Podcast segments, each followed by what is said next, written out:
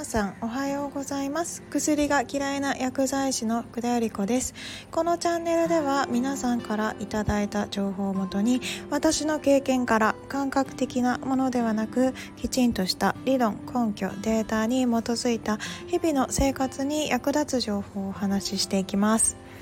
で、えーと、これは海外で、えーと収録させていただいてます。ちょっと外なのでもしかしたらあの雑音が入って聞き取りづらいかもしれないんですけれどと今日は、えー、今行っている、えー、メニューについて、まあ、どういうことを基本的に皆さんにやっていただくのかとかっていうことをお伝えしようかなと思っています。で、えーとまあ、あの以前あのお申し込みいただいた方々に、えっと、ご案内させていただいたプログラムが、えっと、ダイエットに関するプログラムでした。で、えっと、それ以外でもやっぱりあのダイエットに関してよく聞かれていていろいろアドバイスさせていただいてるんですけれど、まあ、その際に一番よく言われることがあります。えっとまあ、食べ物を、まあ、私の中ではかなり気をつけてくださいと言うんですけれどじゃあ、えっと、毎日食べているものに関してと、写真送るのでそれでどうかチェックしてほしいってあのたまに言われたりするんですね。でも私の場合、えっと、食べ物で何を食べてるか、えー、どういったものを食べているか写真で送っていただいても、えっと、意味がないんですね、えっと、なぜかっていうと私の場合どのような調理法であったりどのような、えー、野菜の洗い方であったりどのような食材の選び方であったりどのような調味料を使ってるかであったり写真ではわからない目に見えない部分を書いていただかないことには、えっと、ダイエット成功しないんですね。なので、えっと、毎日これだけのものをこれだけ食べました、えー、っていう写真を送っていただいても意味がないんですよ。なので私は、えっと、写真は送らないでください。えっと、それを見たところで、えっと、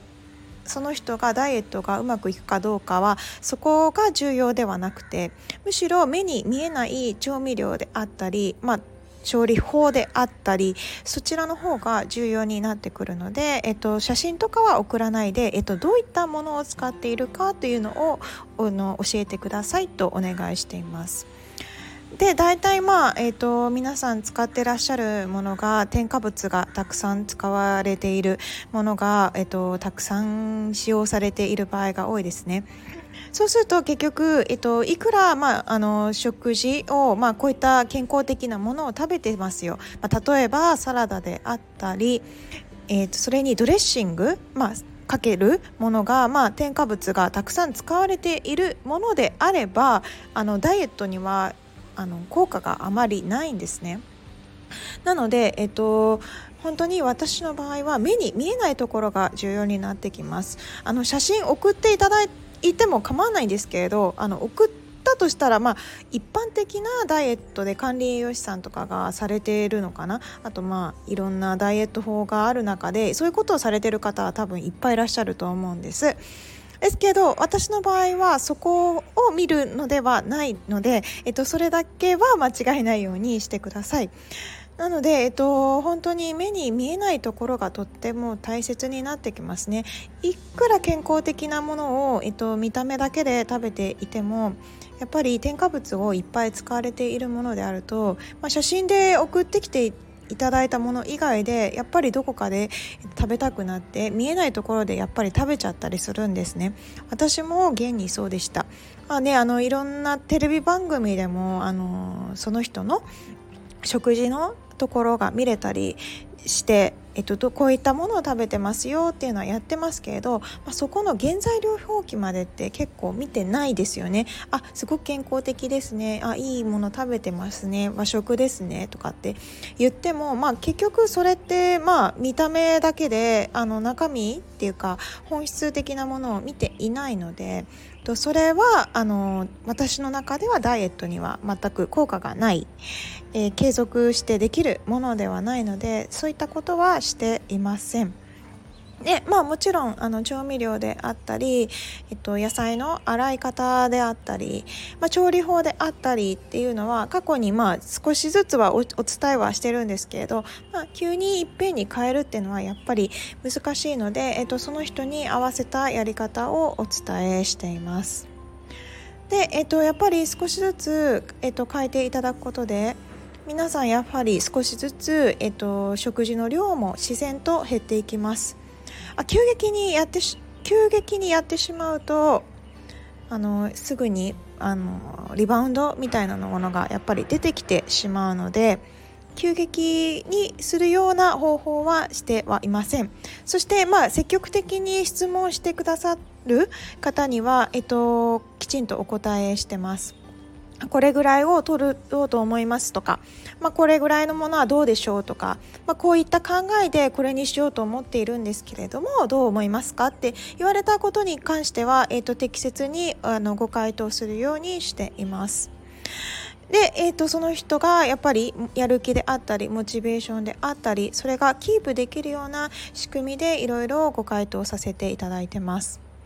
今すごく成果が出ていらっしゃる方はえっと、すごくたくさん質問してくださいます。えっとこれを飲もうと思うんですがこれを食べようと思うんですが、まあ、量的に、えっと、1日これをこれぐらい取ろうと思っていますとかあのタンパク質量を気にしてこれぐらいはどうでしょうとかってあの具体的な数字まで上げてね聞いてくださるんで、まあ、こちらとしては回答しやすいですよね。あのやっぱりねいろいろテストであったり問題であったりしても、まあ、ざっくりなもので言われてしまっても、まあ、こちらとしても回答がすごく難しいんですけれど、まあ、ピンポイントで言ってくださることであこれはこうこうこういう理由なので、えっと、これぐらいがいいと思いますよとか、まあ、こういった理由でこうした方がいいですよっていうのはあの適切にアドバイがアドバイスができます。逆にねそういったことがあんまりよく分かってないくって質問されてしまうと、まあ、やっぱりなかなか成果は出づらいかなとは思います。やっぱりある程度自主性っていうのがすごく大切になってきますので。あとやっぱり宗教の違い海外の方だとね日本人はそんなに宗教があの無宗教の人が多いんですが、まあ、海外ですとね、えっと、肉が食べれないとか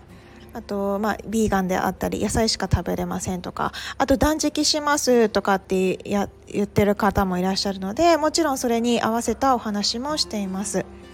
まあね、断食もすごくいいっていうのは分かってるけれどややっぱりできなくなっちゃってっていうお話もお伺いしました、まあ、なぜそれが、えっと、できなくなってしまったのか本人はやっぱりいいっていうことは分かっていて、えっと、したかったけれどもやっぱり、えっと、途中で、えっと、挫折してしまって、え断食ができなくなってしまったっていう方がいましたね。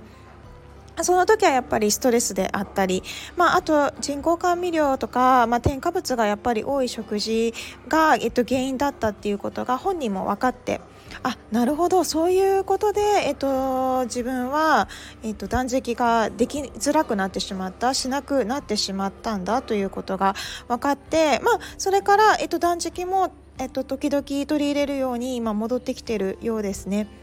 自分で理解して解決していくことで、えっと、その人がどんどん体調が良くなっていって、まあ、精神的にもすごく落ち着きが出てくるのもあとこちらとしても見ていて分かるので、あのー、やっぱり自分でえなぜなぜそうなってしまったのか？なぜ、えー今までこうなってしまって、まあ、体重が増えてしまったのかその原因一つ一つが分かれば、えっと、少しずつ解決していくことができます。でまあやっぱり年齢を重ねてしまうと,、えっとなぜそれが食べたくなってしまうのかなぜこれがすごく欲しい、まあ、しょうがないではなくてきちんとした理由があるんですね。あのその理由がなのは食べたいから仕方ないしょうがない食べたいものを食べれなくてどうなんだって言われてしまうとあのまあ申し訳ないですけれどそれ以上のことはできなくなっちゃいますあのきちんとした理由がありますその方のねどうしてそれが食べたいのかあの裏の成分とか作られどのように作られたかどういった成分が含まれてるかでなぜその人がそれが食べたくなってしまうのか全部理由がわかるんですね。なので、えーとまああのきちんと自分で問題を解決したいという上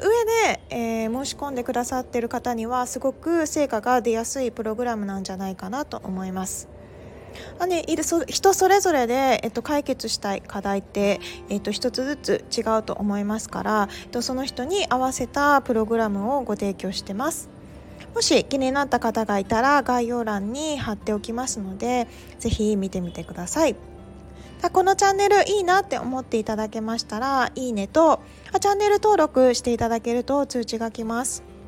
あと過去に、えっと、お話ししたものもどういった本から、えー、抜粋してるかっていうのもあの過去の音声配信の概要欄に、えっと、少しずつ貼り付けてますのでもしよかったら見てみてください。またお話を書いて、えっと、違う形で、配信していけたらとも思ってますのでもしよかったらチャンネル登録お願いします。今日も良い一日をお過ごしください。Have a nice day. バイバイ。